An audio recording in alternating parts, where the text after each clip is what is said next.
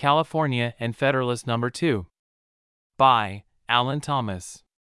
Federalist Paper Number 2 was written for a budding nation prior to adopting the Constitution to encourage the separate states to bond together into one united federal government. So, what does an essay concerning dangers from foreign force and influence have to do with California in 2023? This paper was written in a different time, by different people who knew nothing of diesel or electric cars. The author of the paper, John Jay, likely could have never even imagined a new state over 2,900 miles away. So, how can the principles and ideas in this paper apply to California's exit tax? When Federalist Number 2 was written, the states were highly autonomous. They had their own militias and were very fond of their state constitutions. The people were also highly on guard from any government that had even a whiff of becoming as tyrannical and authoritarian as the British monarchy. They fought a war to free themselves from that force of government, and many within the states thought the newly proposed constitution would lead to that overreaching government once more. In Federalist Number 2, John Jay makes several points about state unity that still apply today. He pointed out that when push came to shove, the states all banded together. When we declared war, we did it as one country.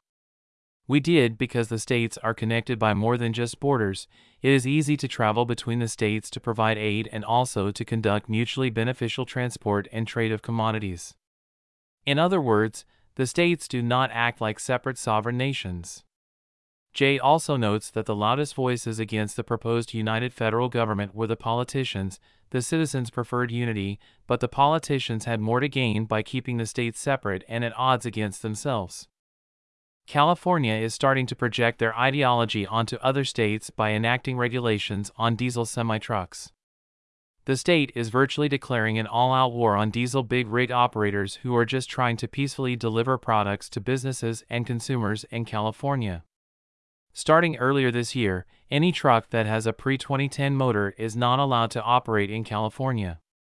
San Francisco ports and railways are phasing out non EV trucks by 2035. California even has the temerity to tell federal agencies and other high priority fleets to convert to EV by 2042. This is not beneficial transport and trade between states. California is creating a barrier to the ports that many Americans use for their businesses and livelihood. They are blackmailing other states through their transportation and economy. It is a fantasy to pretend this is beneficial to our economic system and the peacefulness of our federal system. It is damaging to businesses and states who look upon California with jealousy and discontent. The federal system depends on the parts making up the whole, and the unity of all the states reflects on the national discontent. Federalist number 2 also makes the point that the country and the people are made for each other and pleads that the states not split into separate, unsocial, jealous sovereignties.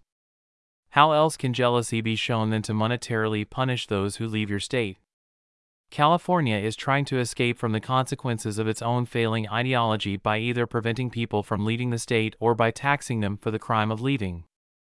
This shows both jealousy and unsocial behavior, which in turn creates enmity between the states. The governor of California is buying ads in Florida asking citizens to leave Florida and come back, being openly hostile towards the Floridian governor.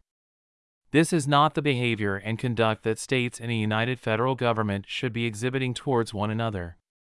The people should be freely able to move between the states and conduct their lives and business freely, choosing which state best serves their interests, fortunes, and happiness. California is actively upsetting a peaceful balance that this republic has guaranteed citizens for centuries. It is time for them to remember that they are but one piece of a whole and to act more amicably to their fellow partners.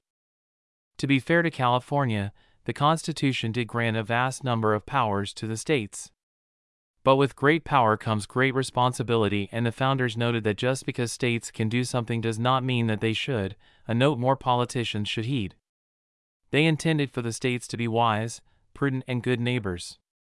However, the politicians are the ones who gain the most from this discord.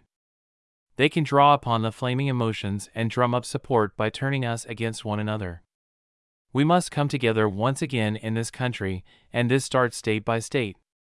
If we as citizens treat each other as California and Florida treat each other, how can we expect any result other than the one we are seeing? We must stop browbeating one another with our ideologies and instead be agreeable in our disagreements.